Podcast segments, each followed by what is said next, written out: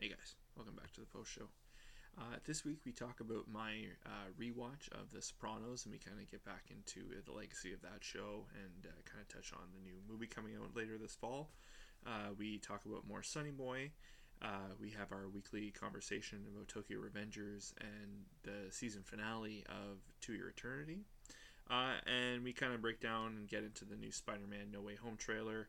And uh, I have a new uh, record recommendation to Dave and, and everyone listening uh, of the band Preston Mecco and their album Transmute. So uh, thanks for listening, guys. Uh, please enjoy, and we'll see you next week. Oh, hey, Grant. Hey, Dave. Are you ready, my best friend? Oh, that is a strong beer. Well, that's what happens. Oh, there's a skull on it and everything. I mean, I always know that beers are serious when they put skulls on it. Ooh. Oh, wow. Okay, guys. This is going to be a long one. Montitos. Oh, there you go. Um, man, post show number 20. Fuck. FYI.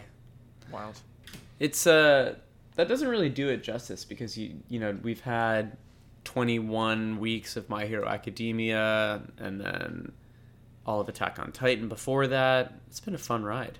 We're going on our ninth month into this. Do you know what's crazy, Dave? What, homie?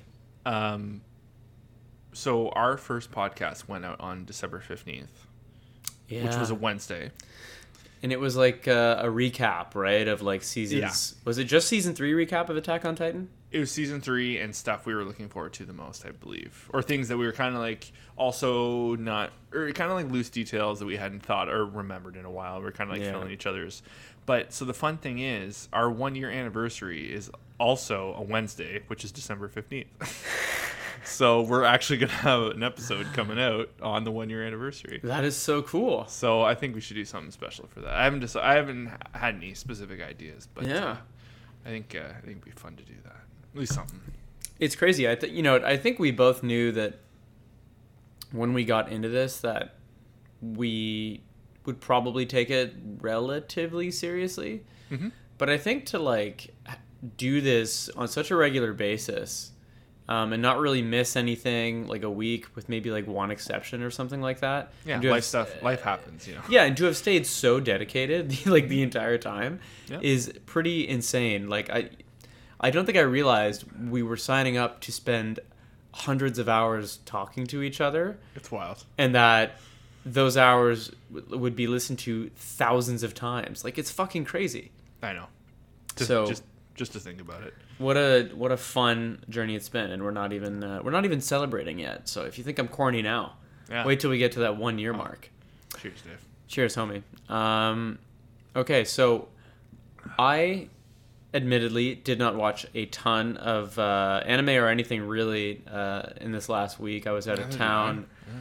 Yeah, it's wedding season. You know, um, there's lots going on. You know, summer's wrapping up. I think everybody wants to get as much sunshine as possible. Um, And before, that, and there was some Yeah. this week. Oh, the heat wave was unreal. Yeah.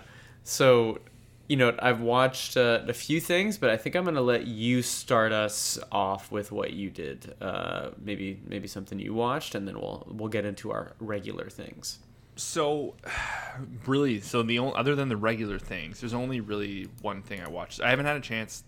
I haven't had the time to sit down and like really digest Sunny Boy. Um, so I, I haven't touched any of that. But I think also a reason for that is I I had the intention of watching just the pilot of The Sopranos. Dude, that's so funny. I just downloaded the whole fucking series. I'm now like I got like two episodes left of season one. No, yeah. you, like night, like after we recorded dude, that, that is week, yeah. they're so dense too. Those episodes are so long. yeah it's just i catch one here i catch one there like I, I watch one before work you know like i get up early with the dog and i was like all right well, i got 45 minutes like my lunch is ready i'm i'm good to go you know it's No, I appreciate it. But, very um, very grown up routine. But you know it, it's just one of those things it was it was just going to be one and i i got to the end of the first episode and i was like oh this like this is good like i'm not i can't just stop you know it's the ki- Is the know, pilot longer than uh, think- the typical episode. Do I, do I, I- have that right? Is it like seventy minutes or something? Mm, Maybe I- just like fifty something. I think it's like 56. So you know, it's it's like a longer episode. Usually, Yeah, okay. like you know, like usually it's like a finale or something like that. I guess some pilots go. I did but- watch the uh, not this week, but I've seen the pilot like within the last year, Mm. and that like put it on my to do list to like make sure I got the you know like I queued it up. Well, it's been Uh, in my mind since since we were talking about you know the movie that's coming out in October, like the the Many Saints in Newark. Right, I believe it. Uh, my memory is pretty bad, but it's it's his son playing Yeah. a young version of that character, right? Yes. James Gandolfini's son playing a young Tony Soprano. Yes. Right. So it's just been on my mind since we brought it up, and I've seen. I haven't watched the full series. I think I watched. We had talked about this before. I, I think I'd gotten like maybe halfway through season three, and then just the at the time how I was watching it wasn't panning out anymore. Um, you know, this was pre like when streaming was like kind of like rock solid. you know, like people were still kind of figuring it out. But, anyways, like I just you know it, it- it's kind of same as what I watched.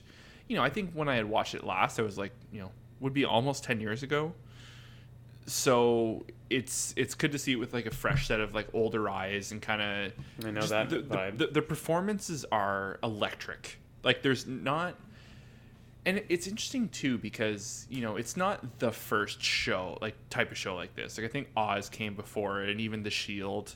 Um, there's a couple of like these dramatic you know serious dramatic dramas that were on tv and the wire i think the wire might actually no the wire would have came after.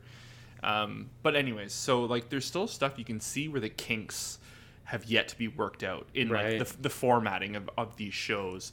So it's it's pretty raw in, in in some areas but the rest of it is just so fine-tuned and it's just so embedded into the culture. Mind you like i said i'm, I'm rewatching after years but like so, but i have seen it but it still felt new and fresh. Like there's not a character on on the screen that doesn't steal. Like it, it's just a bunch of like absolute assassins competing for screen time. I've ironically, yeah it's I've actually heard that it's similar to what other people call like you know the you know the things that are in the conversation for the all-time greatest shows like both drama and comedy. Like uh, I actually heard a funny comparison and uh, bear in mind that I haven't seen The Sopranos right? Just the pilot. Sure. but I heard that it um, people compare it to things like The Office and Breaking Bad which couldn't be more different except for that everybody in those two shows appears to be perfectly cast for the role that they land.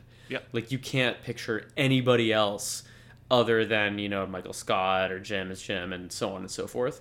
And apparently, Sopranos casting is extremely strong, and the performances uh, hold up. Is Well, the absolute Yeah. the absolute dead ringer is Gandolfini. Like it, it is honest to God one of the definitive performances on TV that's ever been done. Like it's he you know you look at it and you know like that's not who he is in real life. Like you know like he was a very like a kind, warm-hearted person. know, did, wouldn't he But know he like can- theater and stuff? Big time, big time. He was a character actor, you know. He wasn't like a leading man and to see him just play evil incarnate. But like even then like he essentially plays the devil but he plays like a very grounded like you know a character that you feel for Oh, the show is like you know he goes to therapy and whatnot right And yeah, that's in the pilot. see- I remember him talking to his Yeah. therapist and I being like, "Oh, this is going to be like a vehicle for him." Like, that's a recurring talking- every episode yeah, every so episode. I, I figured that, and that's a great. That's great. Like, that's just a great theme. That's a great Mm-hmm. idea. Like, yes, let's use the therapy sessions to like, like, like just get him to talk about stuff, and it can show the audience what's actually happening. That that's like a whole. That's like a really great just piece of storytelling and like a, a tool to do all that.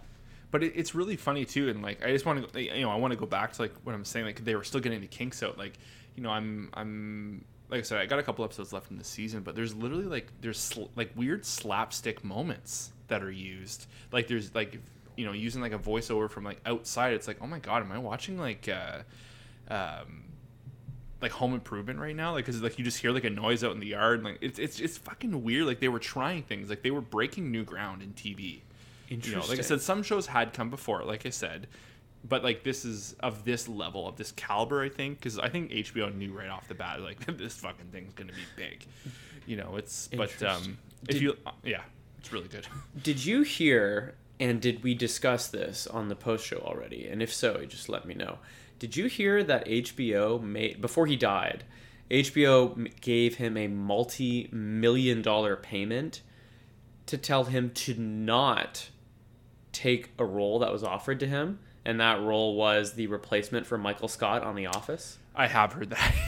I you haven't said it on the show, but I, I have heard that before. Yeah, so the the backstory is obviously, uh, you know, Michael Scott was leaving. Uh, what am I blanking on his name? Steve Carell was leaving the office, and so Yep. they were looking for replacements.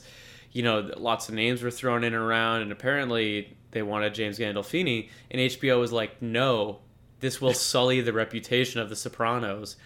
And it was like, you know, I don't have a number in front of me, but it was multi, it was more than a million. It was Yeah. several million dollars. They're like, no, do not do that. What are they going to pay you? We'll just give you that like don't do it it you know we don't want to bastardize uh, the history of your of your character because he had you know to be fair not done a ton especially on tv ever since Mm-hmm. the sopranos Yeah, no, I think like you said, he did a lot of stage stuff and a couple Yeah. of character bits. Like, did you ever see um, uh, Killing Them Softly?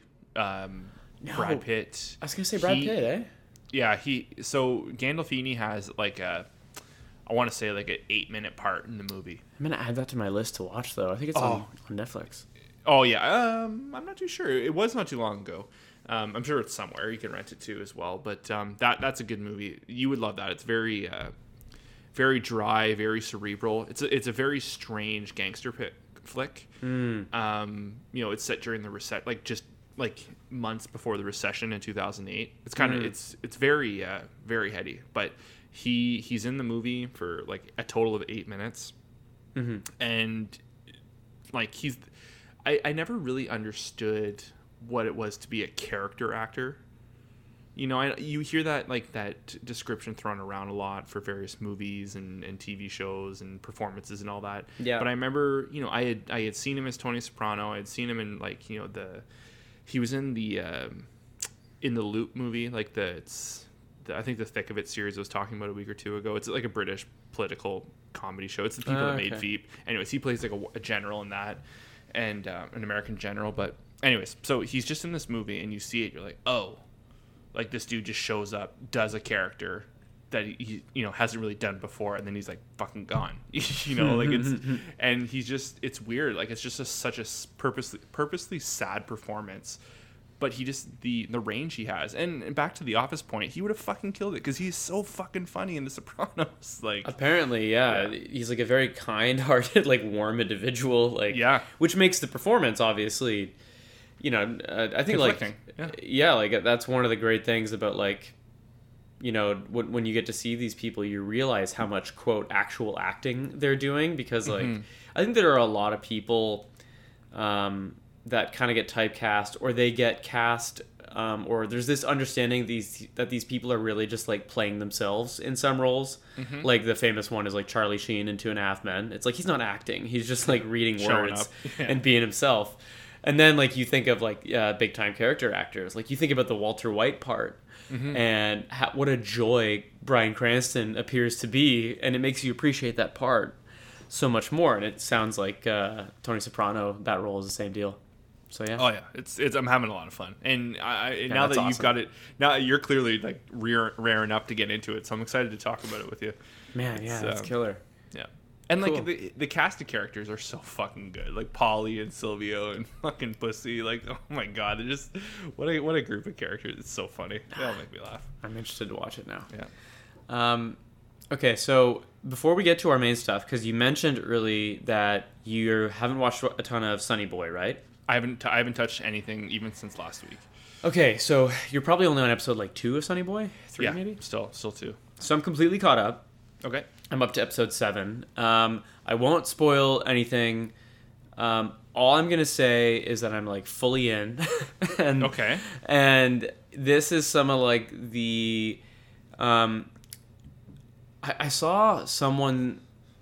I saw some of the online conversations kind of shift in the last few weeks, and like one of the top comments on Reddit was like, "Well, this is officially more than Lord of the Flies, but weirder."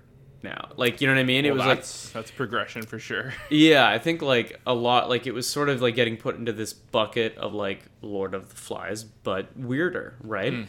Um, and it, it's definitely more than that now. There's a specific moment, and I don't want to like I don't want to like charge you up, but I th- uh, I'll just say like I think Charge me up, Dave. I love being charged. Yeah.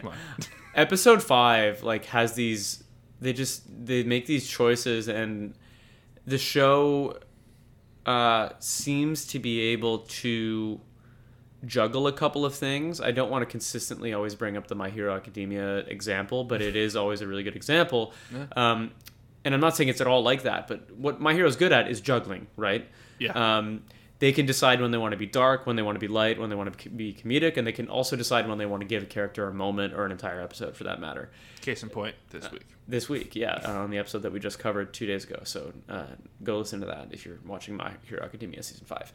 Um, that said, Sunny Boy, it appears um, that they also can shift gears. They, you know, the like the storytelling is getting more linear and more um, slightly easier to understand. It is still heady and still artsy, and there's still a lot up for interpretation. That doesn't change, but it does get easier to follow. But I think the example that I want to give is like they can take an entire episode that just leans into character, and there's this like really, really beautifully drawn episodes in like through five through seven, I would say, that have moments all over that are so fun uh, and like one of them one of those episodes just completely got me in the feels and i was like this is fucking awesome. Like i don't know what it is. I'm so man i think there's a 50-50 that you might fucking hate it too. Oh, really? because i don't know like they're they're doing their thing pretty unapologetically. Like Well, that's points to them for sure. Like, Even without having seen it, that's you yeah. like see it. the what what I, everything that i've been reading about this show is that like the animators and the story writers really have like full creative control and when you're watching it you're like oh yeah like this doesn't feel like this was ever weighed in like No notes were given. Oh yeah, I'm like I'm not finding any studio notes in here, dude. There's an episode and like you know mo- like I won't spoil its content, but early on, and it's like what? Like in a 22 minute episode, you just spent 14 minutes on this thing that like is like kind of not doesn't matter at all. Like what are we do? Like there was a what are we doing here moment, and but like I think the point was that they wanted to do that. Like they wanted to go down this weird fucking road, so they just did. Does that make sense? Yeah. Um, and and the show is basically that. It's just that most of the time, the majority of the time, the roads they decide to go down are fun as hell, um, and it it opens them up for like, you know, it's it's almost like this show is looking for excuses to draw really weird, beautiful shit, and so like the storytelling has to take them there, and it often does. Uh, but like along the way, they're developing some pretty relatable characters uh, with some pretty heavy themes if you want to look for them. Um, but you also don't have to. I think that you could probably just enjoy this show on the surface and be okay with it.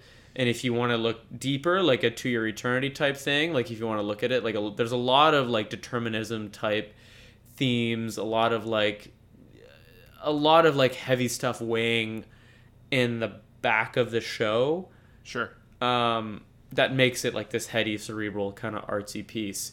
But I don't think you got to be into that shit to enjoy this show. So I'm I'm in for it. Do you? Well, yeah. Like I'm even from the first two episodes. Like I know I'm 100 percent going to be watching this. But do you still feel like you, I know you had said it's it started to take a bit of a linear turn, not not to its detriment, but No. it, it is doing that. Do you still feel like the show absolutely demands your attention, or is it eased back enough where you can kind of, all right, I can autopilot a little bit with this? It, uh,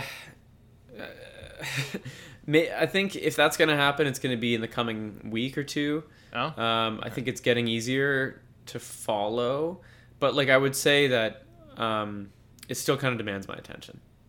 But like I don't, I, I think of that as a as a plus. You know, like there's lots of fun stuff that, like in uh, a big juxtaposition here, a big in, in major contrast.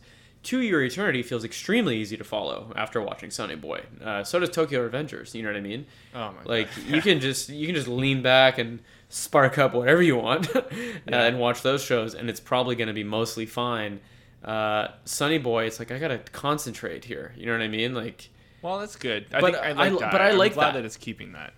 you know, yeah, and it's 20 minutes at a time, and it's week to week. Um, this is also a show. We were just talking on the My Hero podcast about how like the this season has been kind of hit and miss, but maybe you wouldn't feel that way if you binge watched it. Mm-hmm. This is already a show like I want to just like restart as it's in progress because I'm that into it. Um, I don't know. I, I'm really, really uh, enjoying it. But I don't want that to dissuade you because if you hate it, I want you to be honest and we can have Oh we can have a whole discourse about it. So there's no Believe pressure. me, if if I'll call bullshit if I see it. But Yeah. like I said, from what I've seen, like I know it's it's very much in my alley. Like it's you know it's just a matter of sitting down and getting the time to watch it. Because that's the thing too. Like I want to be, I want to give the show its you know I want to do do do justice. You know like I want to be in the frame of mind to watch it. So it's. uh I'm yeah, Sunny Boy. Don't worry, we'll, we'll, be having some in-depth Sunny Boy conversations out here. Totally. And uh, yeah, man, g- give that stuff a shot. I'm very curious for your thoughts. And anybody else, like, um, I'm seeing that it seems to be getting some good, uh, you know, some good traffic online. But I haven't seen a lot of other people, like in our social ter- circles, or social media, online circles, talking about it. So I'm just curious if this is like as big of a hit um, for the people that watch the kind of shows that we watch because I, I haven't seen a ton of that yet. So if you're watching it, let us know. Yeah, I feel like the only talk I'm seeing it is like when I seek out the, you know, like I, you know, I uh, when I see the thread, like the the weekly episode thread Yeah. for the episode, like you know, like I save it and I, I, I put it aside so I can just jump right to it Yeah. later. But And those um, and those threads seeing nothing, do well. which is for- weird. You know, Like they do well for traffic. Like people are talking a lot about it. Um, but that Mhm. is the only that's the only place I'm seeing discussion. So I'm just Yeah. you know uh, like there's a lot of uh, anime stuff on social media. You know in like the form of endless uh, fan art. Like see our our my hero thumbnails and Attack on Titan thumbnails. Um, but uh, I'm not seeing Sunny Boy in a lot of those places. So Hmm. I'm curious. just weird. It's just it's like eye candy for artists. Like you would think people would be jumping all over. Maybe we're not looking deep. I was enough, about to say I'm probably looking in the wrong place. I bet like after this I'm gonna like pull up a Sunny Boy hashtag and it's gonna be like, oh, there's two billion posts with this hashtag. um, okay. Anyway, I'm I'm gonna give you two choices. okay. Um, oh, I, I, I feel like I'm you like you think I'm making like a joke, No, I know the I obvious joke, but it, Yeah. this actually wasn't what I was going for. Okay. Uh, do you want to talk about the business? Mm. Uh, or do you want to talk about uh, an MCU thing? Let's do an MCU thing. Brief. Uh, Spider-Man no Spider-Man No Way Home trailer dropped, um, and I just wanted maybe your thoughts on it. I know we both watched it. You know, spoiler warning if you're a major diehard MCU fan and you don't want to hear anything about the trailer because we're going to briefly uh, discuss it. What did you think about the trailer? I don't. Ah, I understand. Like it's the it's it's the MCU, the engines. I can fucking f- I can hear it turning on, Dave. You know, like Shang Chi's coming out this weekend. Yeah. they're getting everyone all jacked up to the tits on fucking Spider Man. Like, I don't think this we they cannot help themselves. They have to spoil everything. Like we knew. I understand. We knew all this stuff is going to be in the movie, and I, I don't want to get into Well, super spoilers because I know some they- people are iffy on that. Well, I, I did give a spoiler warning, so Yeah, like we know the Alfred Molina stuff. We know They like, confirmed the leaks, basically, right? The, Yes. The leak Spoiler warning. You've been warned like three times now. The the supposed leaks about Spider-Man Three: No Way Home is that they're gonna like bring back all these people from old Spider-Man movies, like the Tobey Mm-hmm. Maguire movies and the uh, Andrew Garfield movies, like you know, and maybe even those two Spider-Men for for that matter, in some supposed like clash of like multiversal type shit. Um, and by showing Doc Ock in the trailer, they've more or less confirmed all of that, all of those reports. Is that fair to say? Yeah, which and you know like that's I understand they had to do something like they have to put a trailer out. Mm-hmm. But this this trailer kind of just reeks of red herring. You know, and it's like it's not cute anymore. you know what I mean? Like it's this was The like- misdirect. like 10 Marvel movies ago. this kind of thing was like, oh, like what are we getting into? Now it's like, come on, we fucking know what you guys are doing. Well, the Like, uh, the one that wish- comes to yeah. mind for me. Sorry to cut you off, but the No, no, no. the, the one that comes to mind for me is Spider Man Two with uh, Jake Gyllenhaal. Mm. That was like the most like the trailer and marketing material for for that was oh Mysterio is Spider Man's friend and he has to help him stop elementals and it was like in the trailer you're like oh okay so Mysterio's the villain and the elementals are illusions created by Mysterio because that's what he does. Yeah. So what else happens in the movie that I don't know about? Because I think I just guessed the whole plot in the first thirty seconds of the trailer, and then that's Yeah. exactly what happens. Yeah, so I don't know. Like it's like I'm gonna like we're gonna see it, but it's yeah, it's not that I dislike the Spider-Man movies. It's just I do think they're not like I don't know. Like I think everything like Tom Holland's okay as Spider-Man. Like that might be a hot take, but I think he's okay. Like Interesting. yeah, you know, like he's like the current climate of the MCU and the stories that they're telling. I think he fits perfectly, and I think that's why I agree with I like take, him. Yeah. you know what I mean? Like, it, but like, just say we didn't have the masses of the MCU, and it was mm-hmm. just like you know singular Spider-Man movies outside the universe. I mm-hmm. don't think. I think it would just be okay. I think people would actually be dunking on Holland. That's so interesting. That you're right. That is an interesting take. So where I sit on Holland is, I think he's. It's funny. I think he's the best on-screen Spider-Man there's been, but Tom McGuire, get out of here. No, but here's the problem. Like, like I don't know. Like so much about his performance is about the material. Like he fits extremely well in the MCU. Yes. Um, and I think Andrew Garfield and Tobey Maguire are both extremely capable actors that had fine performances. And I say fine in like the elegant, complimentary way. Sure. But a lot of the things that stunk about the Spider-Man is that like like the screenwriting and the storytelling was bad. So their mm-hmm. Spider-Man were just in bad movies. Yes. And that's just well, it's like, well, it's hard to say they're better if the movie was worse. Do you know what I mean? yeah. No, no, no. I, I 100. percent It's it's know what you're saying. it's a tricky problem to have with such a huge It's a good problem to have. Larger than life character. Yeah, I mean they're on their third fucking trilogy in like a couple decades. Like they're doing fine. Yeah.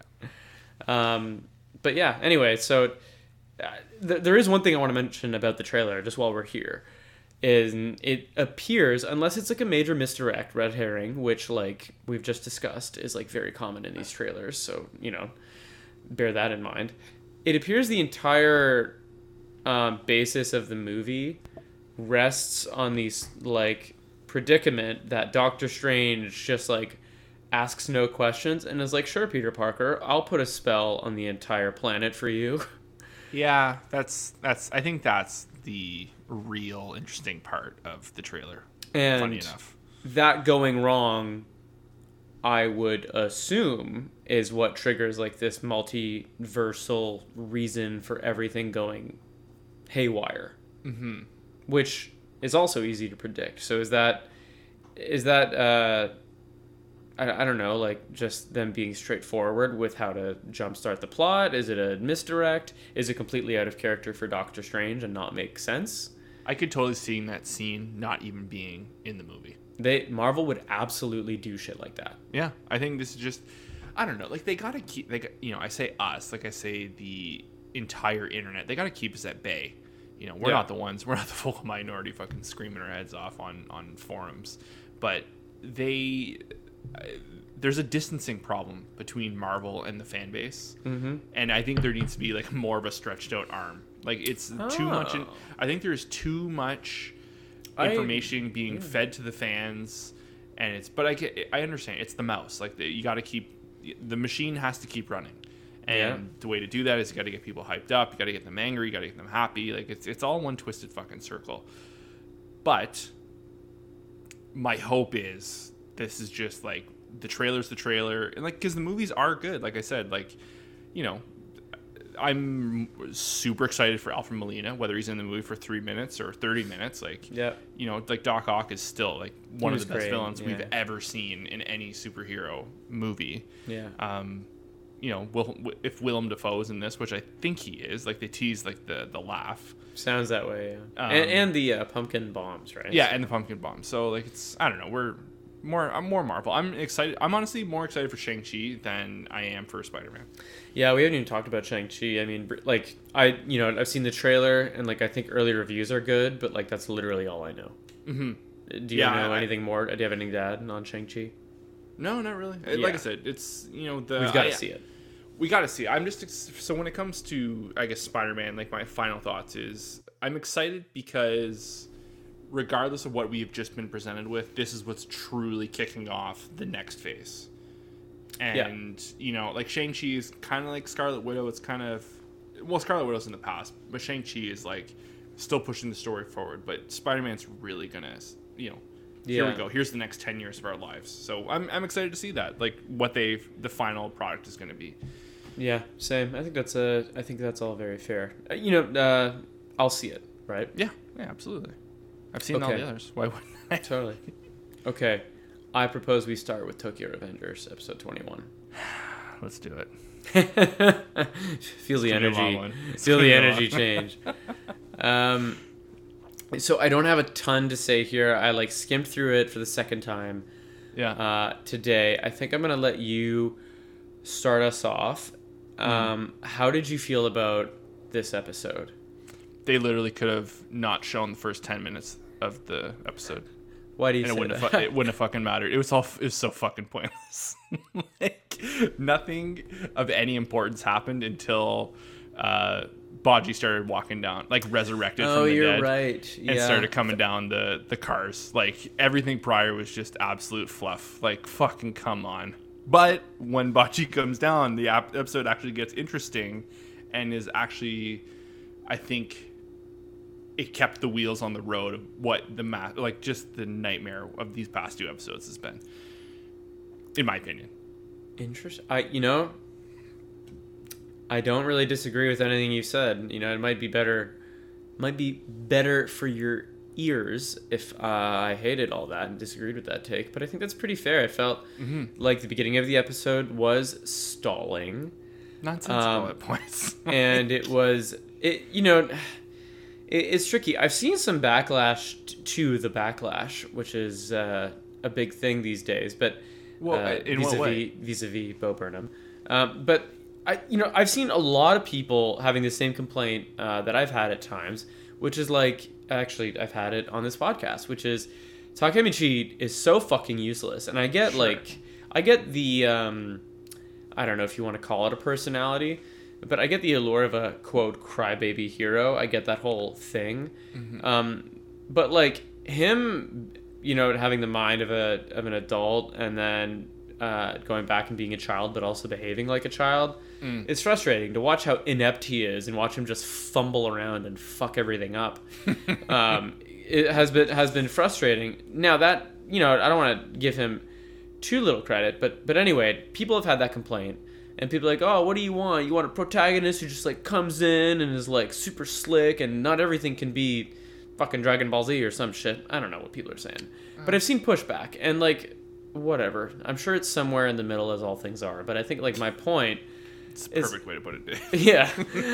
but like I think it's not overly critical to want a little bit more from a man with the ability to time travel. like no, this, so when the show takes these windy fucking roads of just making him look and feel helpless, Mm. It's irritating. And when the show wastes your fucking time for 10 minutes, it's like the was it the episode before last where it's like this is like pandering. I'm irritated because Mm. this is stupid. I think like I was also just in an irritable mood when I watched the episode. sure. But I was like, you know, you, you hype this whole thing up so much, and then like it doesn't do great, and like you don't even present it all that well, and then it seems like half the chess pieces are missing, and all of our preparation has been for no reason because it's all going the you know what I mean? Like Yeah. it was frustrating to watch, Yeah. but the second half was better. Not great. I will say that. Like I think yeah, five, five, five out of ten, uh wow. four. I, w- I would say six. The first time Yeah, I, I- five. it was funny. fine. You and I, you and I were talking beforehand, and I had watched it, and probably just you know too late at night, and just like you know you know when you're kind of like sleepy and like you think you're more into something than you actually are. and I watched it and I was like, well, that was like fucking like you know kind of like a good ending. And then today I was I was like, oh, I sh- I should probably rewatch this just in case. Like I might have missed I I might have had like the wrong first take on this, and I watched it. and it was still kind of the same, but I, I was jazzed to see like Baji's whole thing. like there was there was elements to this episode that I thought were really good. Like the if there's one thing I'm gonna I will always give massive props to Tokyo Revengers is the sound and musical cues. Big It's perfectly timed. They know how to use environmental noise. Like when Mikey's like like literally pounding pounding out Kazutora's brains on the fucking pavement for like that ten minutes. Oh, the sound, yeah. The sound of his earring yeah. Was like That's- very yeah, eerie. Hey, and I, I was like, I appreciate that pull because I, I was gonna mention that. Um, and the sound of the punches too, very good. so but then you know so there's stuff like that but then there's like just borderline insulting moments of like so like i understand we, we i think we talked about this briefly like a week or two ago but the rules of the universe right like what what is Yeah. presented to us as the rules so i don't understand and i understand it, it, it is a relatively grounded show but how is a knife wound, which is clearly a mortal wound, like I'm not negating that, but a kick to the head that Mikey delivers to is it Kenma? Hanma. How did Hanma? How does that not absolutely crack his spinal cord at his neck and like kill him instantly? You know what I mean? It's like, and then Mikey does these kick, the way he's kicking Kazutora and and even like throws a couple at Takemichi's way at one point. I was like, how does that not put them into a fucking coma? You know what I mean? But then, so that's what I'm saying. Like, there's discrepancies in like the power levels and like the world. So that It- it's that's such a little minute thing. I shouldn't be nitpicking on it, but it just No, but- drove me insane. we, we, we've talked about this a lot too. When a show does dumb shit, any show, every Mm. show, no storytelling mechanism is above this problem. Mm-hmm. When it's like when you make dumb decisions, the audience loses their sense of disbelief, right? Like if you're having fun, if your show is quote winning, if it's working, nobody asks any f- and these pokey holy questions, right? But if you lose the audience because your shit is dumb, they're gonna start poking holes. Mm. Yeah. they're gonna start looking for these kinds of problems. The, the show has been running too long week to week to not have holes poked in it. I think that's his problem. Yeah, and Yeah. I don't know, but if it was, you know, like the shows exist, I, I don't know, like it, there are shows out there that no one sits around getting angry, right? Like think about Game of Thrones up until episode four, no one was sitting around being like, "Hey, you know what doesn't make sense with this fucking show?" like that, everything was well and good. Yeah. They were just like collecting Emmys and having a great fucking time. Mm-hmm. Um, this show, you know, and, and I'm not ragging on it because I, I do want to get to the positive here, but just Yeah. while we're in the in the darkness, I will say like th- it's been two or three weeks in a row now where I've gone like, am I too old for this fucking show? like, am Yeah. I too much of a grown up like to watch this? Because, and you know, I like we're watching, you know, anime. A lot of stuff is pretty family friendly with some stuff just for the grown ups to, to to catch. Sure. Um, and a lot of stuff appeals to a very very wide age range age range and i'm not asking those questions of those other shows you know what i mean Sure. i'm asking it of like tokyo revengers and that's weird It's it's become the problem is it has become the zeitgeist show, right? Like yeah the is- manga is extre- you know Yeah. oftentimes this happens right when a when a show has its first debut season uh, or its debut season of uh, anime the manga tends to get really big Yeah. and i think uh, that it has exploded for tokyo yeah. revengers So it's it's everywhere. There's a lot of hands. There's a lot of eyes in the cookie jar right now. Like Mm-hmm. i at, in a fan base perspective. So it's it's hard to it's hard to distance yourself from it. Like if you are online and you are trying trying to be a part of the community and you know get insights and all that. So it's you know it, it's it's a tough one. Like like I said, I'm giving the show the benefit of the doubt because there is a lot that I really liked leading up to this, and it's only been three. And that's the thing too. It's crazy. It's only been three episodes of this, and we are so fucking upset. Yeah. It's not like it's not like they've been like dragging ass on us all season. Mm-hmm. You know, there was slow there's slow moments for sure, but I think as a whole, you know, there's you know, like I was wa- rewatching it today. I was like, "Fuck! Like, am I gonna watch the second season?" And I'm like, "Yeah, I'm obviously gonna watch the second season." You know, so like I think I they've got they've they've got my season tickets. You know, at least for a little while. So it's, but like I said, so we should just get to the good of what we liked in the episode because there, like I said, that second half, or you know, two thirds was was actually pretty good.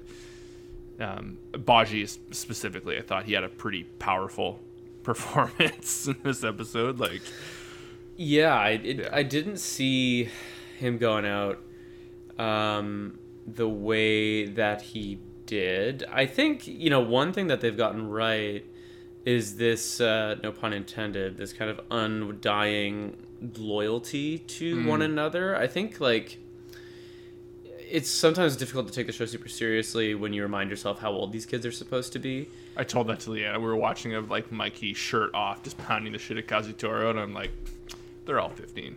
FYI. um, so that's tricky. Um, it's almost like the, some of these problems are very easily solvable, but whatever. yeah. Um, so that you know, but one thing they got right is the loyalty, right? Um, Yeah. And you know, I think that comes from a real place. I remember being 15 years old uh, and a teenager, and your world is, you know, I'm this big. And when I say this big, imagine a like a minute amount of space. Um, and your friends feel like uh, they're your whole world, right? So Absolutely. I I get where the show is coming from there. I thought that was a pretty cool thing for Baji to do, take his own life to try and sort of vindicate Kazutora. Um, because he doesn't want his friends to fight and he wants them to be okay. I thought that was cool. I thought, you know, and you know, there's they've been hinting that Baji was gonna have a moment, right? Uh, Yeah. I, and this is not the moment I thought that he would have. No. So I like that part. like I said, it, it was powerful, and you know the things that said like really. It, was it was nice to see in such a short amount of time with him like like literally with him having dying breaths of like getting the importance. How many times do you get frustrated with any show or movie where they say dumb shit in their dying breath? Like he actually gets out when he needs to to Yeah. people, which was nice. It was a very refreshing, you know, uh, take on that scenario.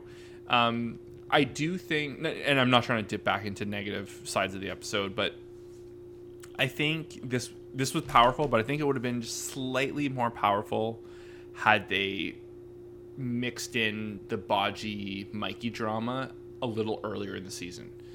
If they kind of said like, "Oh, who's that guy?" They, "Oh, that's fucking Baji. We ain't talking about Baji right now." You know what I mean? Like it's if he had been peppered in, like if his presence was a little more known. I think that's really fair, really, Yeah. really fair criticism. If they uh, gave a shout out to Baji in like episode six or sex in episode six, uh, if they gave a shout out to Baji in episode six or seven, uh, you know, you know, just s- suggest that there's something there. Mm-hmm. Yeah, yeah. I think planting that would have made it better. So, like I said, like this was good, but it would have it would have been just a little bit more extra. And Mm-hmm. I said, with the little amount of time that they spent on it, I think it was really good. Mm-hmm. Um, and you know, and then also too, like they set up like Kisaki, you know, like number one, like fuck that guy.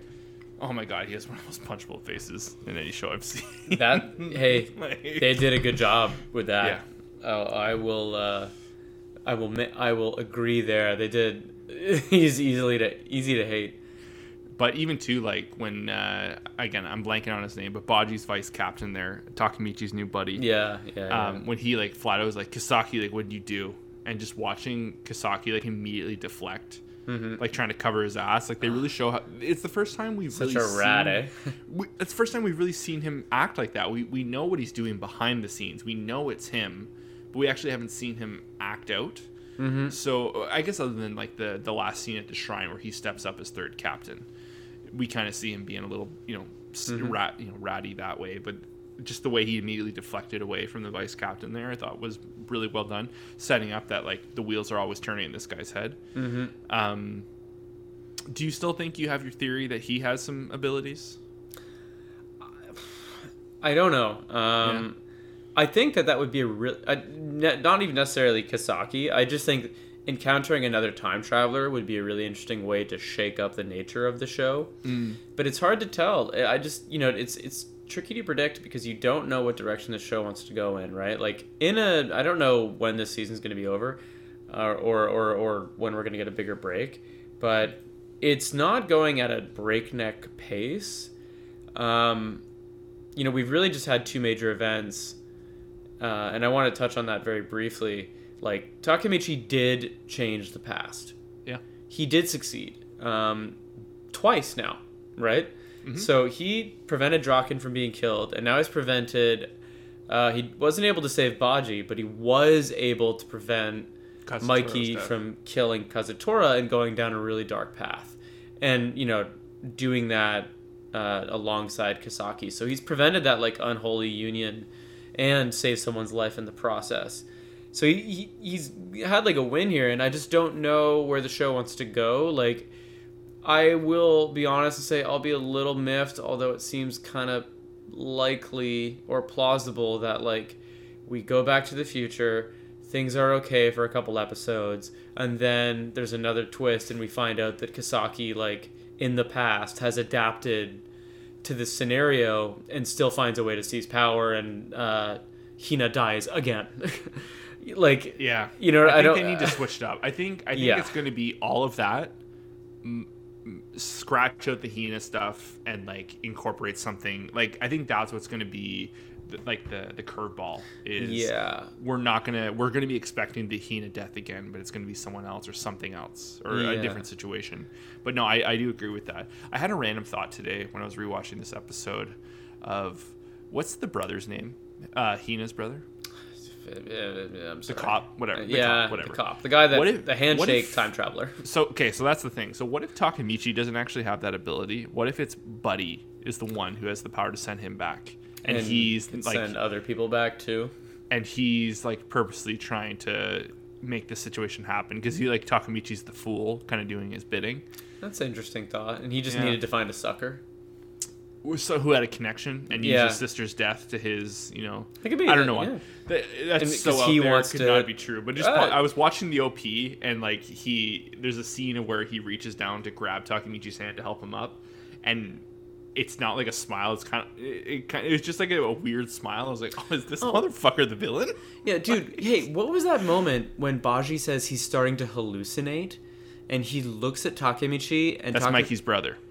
Oh, okay, that's. think who- Mikey's brother. Yeah. I was like, wait, who the fuck do you think that is? That was weird. Okay, okay, Mikey's. That was a good scene though. But that, that, so that's the moments in this episode where like it, they show like they have like these really genuine moments of like and they f- like throw in like real life stuff. Like th- that's what happens to people, you know? Yeah, Like, that's that's awesome. That's awesome. know? Now that I understand that, I didn't recognize the character.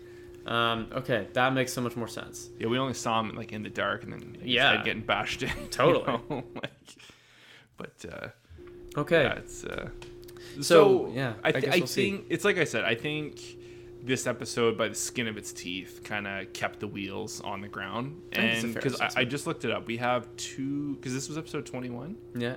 We have three more episodes left. All right. Well, I guess we'll see then. Um, yeah. I mean, yeah. I, I'm obviously going to continue to watch. Uh, you know, we're we're we're this We're deep in, deep. so we will have to see how it goes. Um, yeah, I, I'm anticipating a cliffhanger, but you know, oh, count what on it, what, what kind are we, Count what are on we it. talking about? Okay, to your eternity. Season finale. season finale? Uh, I, I don't know what episode it is, but it's To Your Eternity, 20, season 20. one, episode 20, which is season finale. Um, and it comes, you know, uh, so spoiler alert for the whole episode. And it also comes with uh, a renewal for uh, season two. Fuck yeah.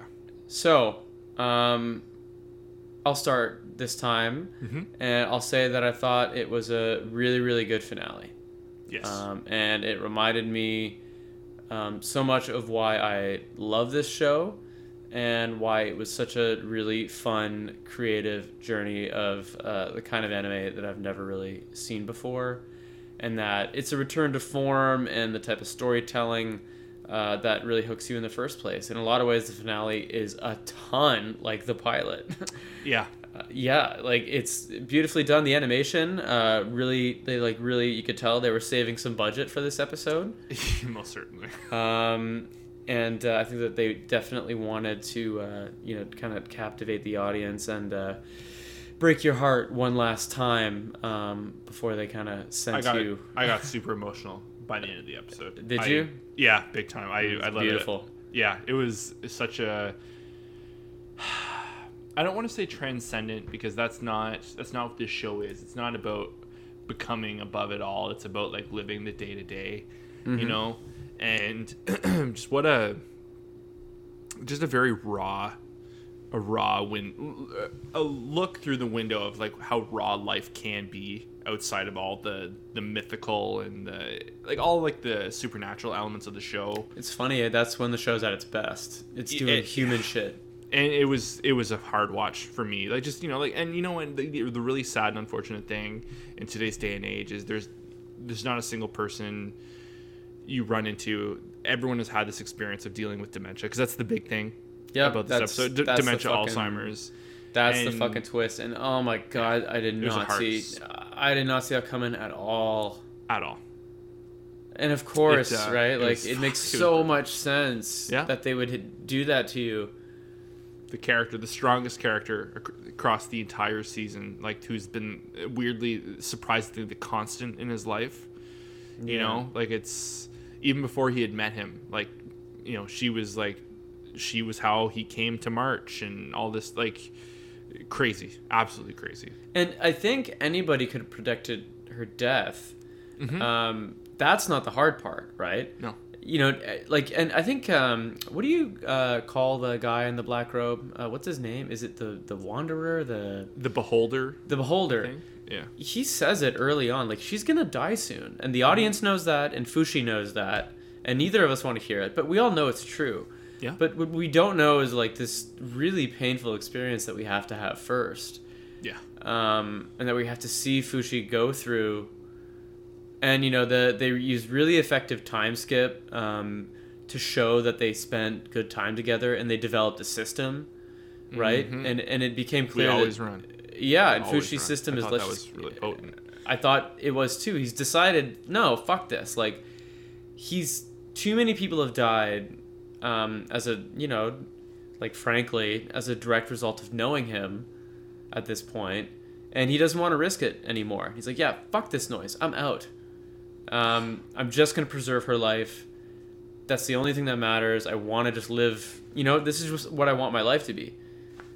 And then, But the thing, the fucked up thing is, I don't think he even knew the extent of it. He, it wasn't even a matter of preserve. Like he, yeah, preserving her life was probably what he was thinking, but he didn't know to the extent. Like he didn't understand the power of the mind and the degradation of the mind, and like seeing his confusion, and then they even hit the line of of months, like months later, he's, heartbreaking. he's smiling. You know, he's like trying to get through it with a smile. he's and it's like- just trying to like in that moment he like he shows humanity right like you have to remember that fushi isn't human and this is like the great the best one of the best parts about the whole show right is that we see him become human yeah, and we see him make more human choices.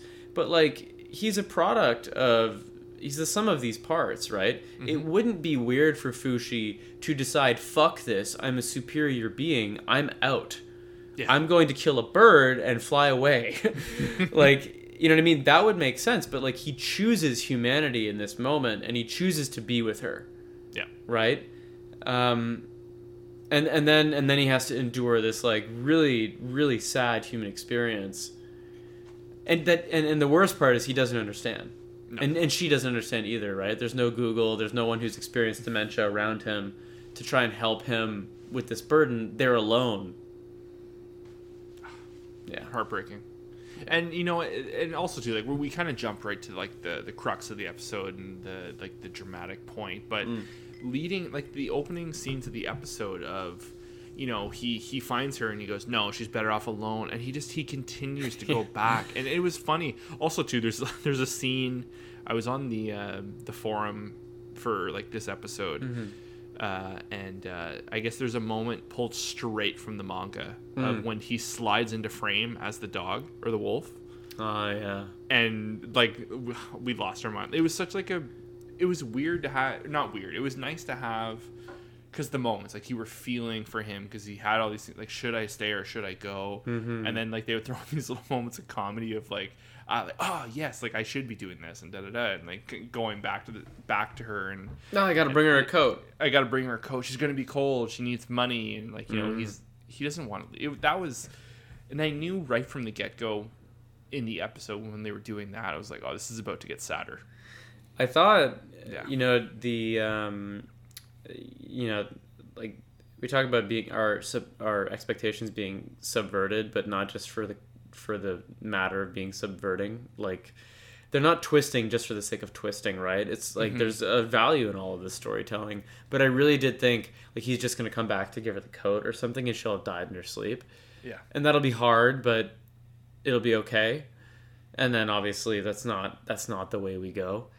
Um, we- yeah. I, I also you know I don't want to get too dark and too real, but like I will also like note like they say people become really lucid, you know, right before death, Mm, and I I I knew immediately yeah. when you know she sort of comes to and he's got this hut he's keeping her safe in at towards the end and she's like hey like he left fish out there like she just gives him these very coherent instructions Yeah. and we've seen her be very not coherent and very emotional up to this point and she's all of a sudden like kind of back to herself hmm And, he just he snaps too. He's like, yeah, yeah, yeah, I'll be back. You know, yeah he's excited. sends him on an errand and Yeah. and then uh so I was like ah it's it's the end Yeah. um But the way, like, just her calling out to the the man in black. I didn't see that Hey. coming at all I didn't see that. Hmm. I, I was like, huh, what, what? okay, like, shit. And the fact, the the respect that I think, I don't know if it was you call it respect he had for Fushi or the respect for her or what it was, but he's such a an unknown being and creature. Like, what drove him to answer her call? mm-hmm You know, I so I find that interesting. That makes me think he's not. That, that was the scene that kind of sealed him being a malevolent being. yeah You know, like if he was, he would. he was able to take her to the next place right Yeah. like Yeah. and he did so that yeah like you said that changes things Yeah. he's not merely a shade that exists only for fushi he seems to be greater than that So that's uh, that's the most interesting thing I, of the episode, I believe, going forward. pretty big reveal yeah, Um, hidden. It's it's funny because that's like a hidden moment within a big scene, like going super forward, emotional obviously. scene like we're Yeah. saying goodbye to this character but then there's this lore drop hmm And it just moves right on to the next thing. If there is one thing I'm a little still confused on, because she says she wants to be, Ah, i was gonna ask you about this yeah she wants to support him, or she wants to be able to support him in a.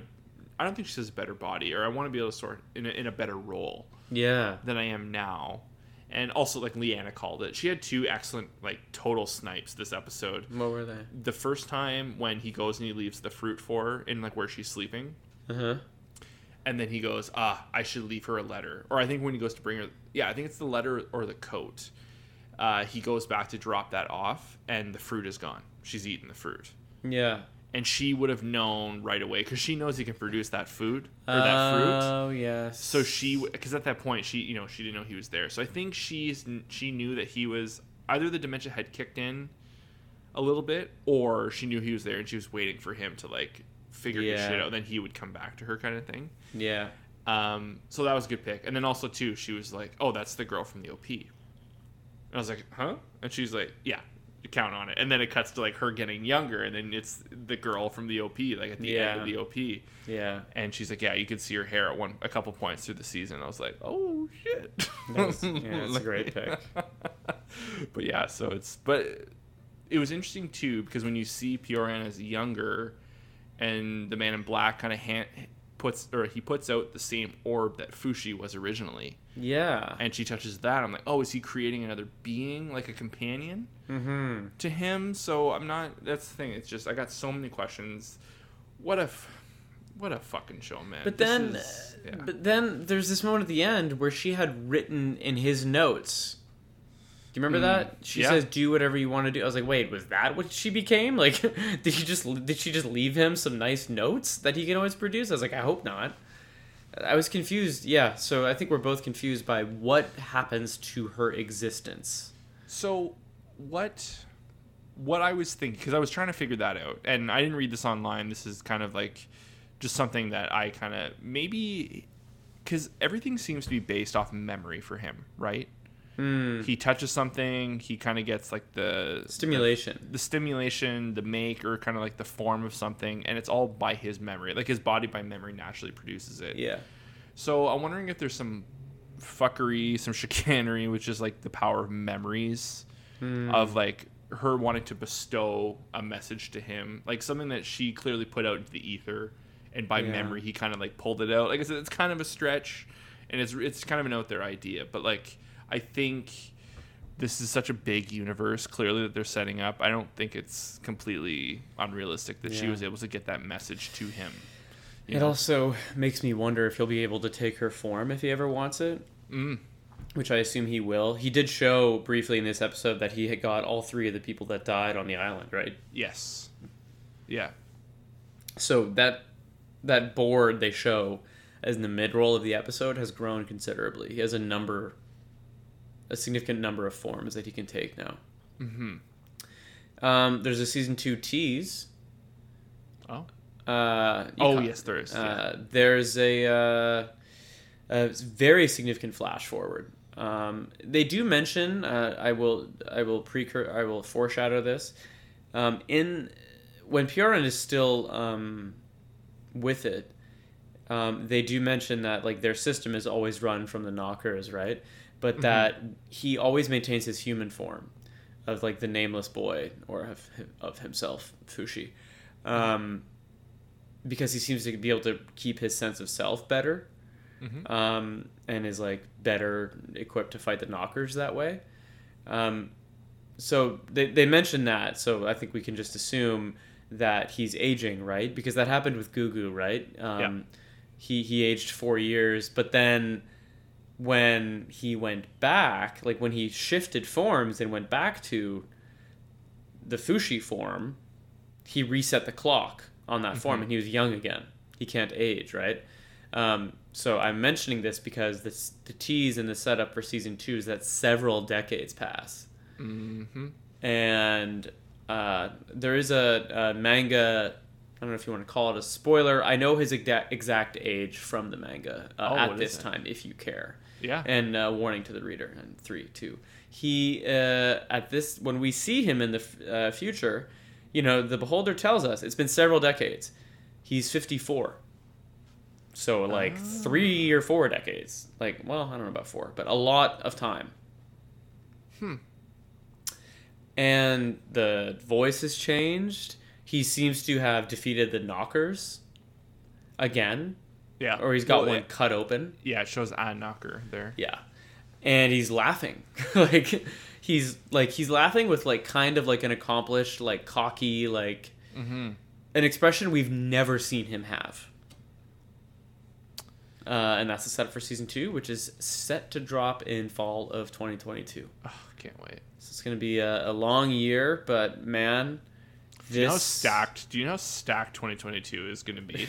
no, like, we got Attack on Titan, we got Vinland Saga season two, we got this season two. Yeah. But man, like this might be the highlight of the year. I don't know. I mean, we had it. We started the whole thing on Attack on Titan, so that's hard to beat. But uh, what a fun show for us to have discovered together and to have so, seen yeah. the f- uh, full first season of. Uh, unlike anything I've ever really seen before, and I'm I'm very very excited for uh, for what's to come. Oh yeah, it's it's one of those shows. You know, it, it's like I said, like just a discovering with you and watching it week to week with you. It's been it's been so much fun. Like you know, we've had Attack on Titan, you know, for years, but this is it's very fresh and new, and it's honestly like it's kind of if Attack on Titan was like the beginning jump start to what anime can be for us again, you know, after years having watched it and but like really dedicating it to it now, this is just really kind of you know, it just it's sending the message home of like just how much the medium means, I think, to both of us. Like just Yeah. the, the effective way of storytelling and um like all in all, like what, what a what a tremendous package of between like the beautiful like by far my favorite OP of tw- the year is is out of To Your Eternity. The song is beautiful. It absolutely calm, calms me down every time I hear it. It's just you know like you're it feels home when the episode starts and it kicks into that. Mm-hmm.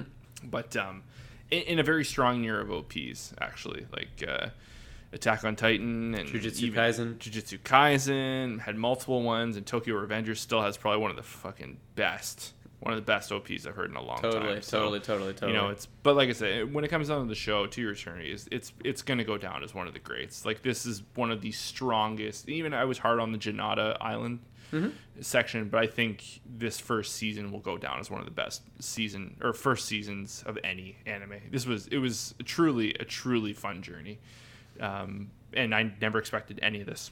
Yeah. you know, it just goes to show yeah. the what anime can do that other stuff cannot.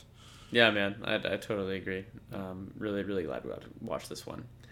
Um, that said, though, that's pretty much everything I had for this week. What about you? Um, so the only other thing it's well, I, we won't uh, dive into for too long, but there's a record that came out last week. Oh. Um, well, there's two, but I want to talk. I'll, I'll talk about the other one at length uh, another week because I still need to digest it more. So the album is called Trans Transmute. It's by a band called Press to Meco or Miko. Mm-hmm. Um, they're a band out of England. It's so a little bit of a story time, a little bit of backstory. So I had heard this band years ago. One of their songs popped up on like my release radar on Spotify. Heard the song, was really cool. The album came out. It was just it was okay. Kind of just put them in the back burner of my mind. Kind of um not quite like, you know, Swan like uh Will Swan era stuff. Like it's kind of like pr- like Dance Gavin Dance kind of like prog guitars and bass and drums and all that. No screamer or anything like that, but like clean, really good clean singer. You know, okay record, put it behind me. Earlier in the year, they put out a single, and I was like, and it, again, it popped up on my release radar, and I was like, is this the same fucking band? Like, this sounds, it sounds like them, but like, I couldn't get over the quality, like, just like the, just the mixing and the the way the guitar sounded and the bass and the drum like just all in all I was like holy fuck. Like this band must have been signed with like a major label or something and they got some like real props. Anyways Dave this record is fucking tremendous. These guys um like just up top like you know I grew up I play bass. I'm a sucker for any record that is like bass heavy. I am so so envious of the tone this guy gets on his bass on this record. It drives me fucking insane. I wish I could go upstairs, fire up my rig, and get his sound, but I could never do it. Like Interesting. it is so gnarly. But, anyways, the the crazy thing about this band, I love a good chameleon band. Do Uh-huh. you know what I mean by that? Like where like, you can't pigeonhole them to a genre. You know, they, they just have all these elements, like Because they you sort of blend everything in a little they, bit. and they, kinda blend everything together. Like the the for me personally, the, the band that sticks out to compare them to is uh, like Billy Talent. You know, Oh, okay. like I think that's yeah, clean, that's clean, clean singing, high energy, like rocking guitar. Like like I said, the the composition, it's very. um So the other the other band, like, it's not a stretch. You, I think you of all people will will get this, but you know how Alexisonfire has very simple progression, like chord progression, but they find ways to fill in like the little stuff along the way.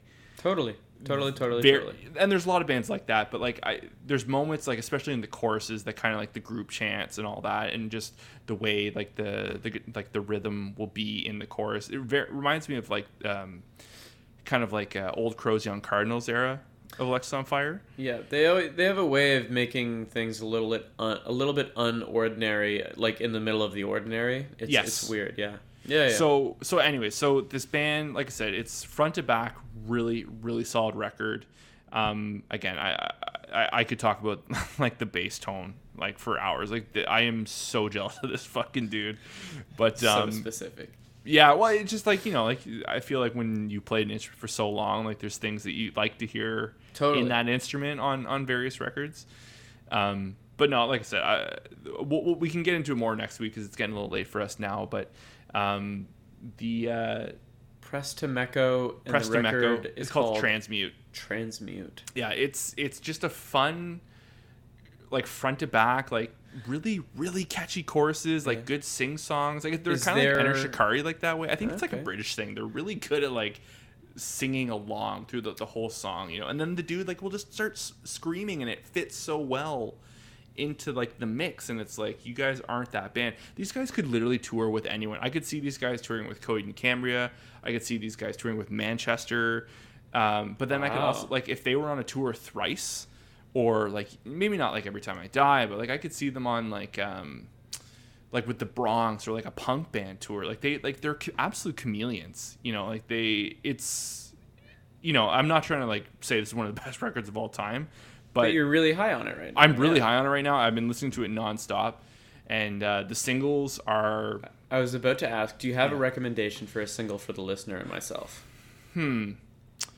I really like Smoldering Sticks. Smoldering Uh, Sticks. Smoldering Sticks. Um, Another Day. I think that was the first one. That's that's pretty good.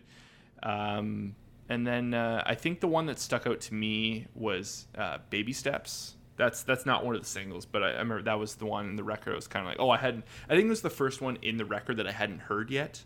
Okay. That from the singles, and I was like, oh shit, okay. Smoldering Sticks, Another Day, Baby Steps. baby steps yeah but uh, it's um, it's a record i'm probably going to be spinning a lot more for the the coming weeks because that's the thing it's for me personally it's it's been a pretty quiet year for records Yeah. so but um but yeah man that bass tone man like if like another i think it's another day just the way like he cracks into it right off the top it's like this motherfucker Interesting. Press. I've never even heard of them. Meco. they're like they're they're not huge like they um like they're uh they're not with a major label major label i believe.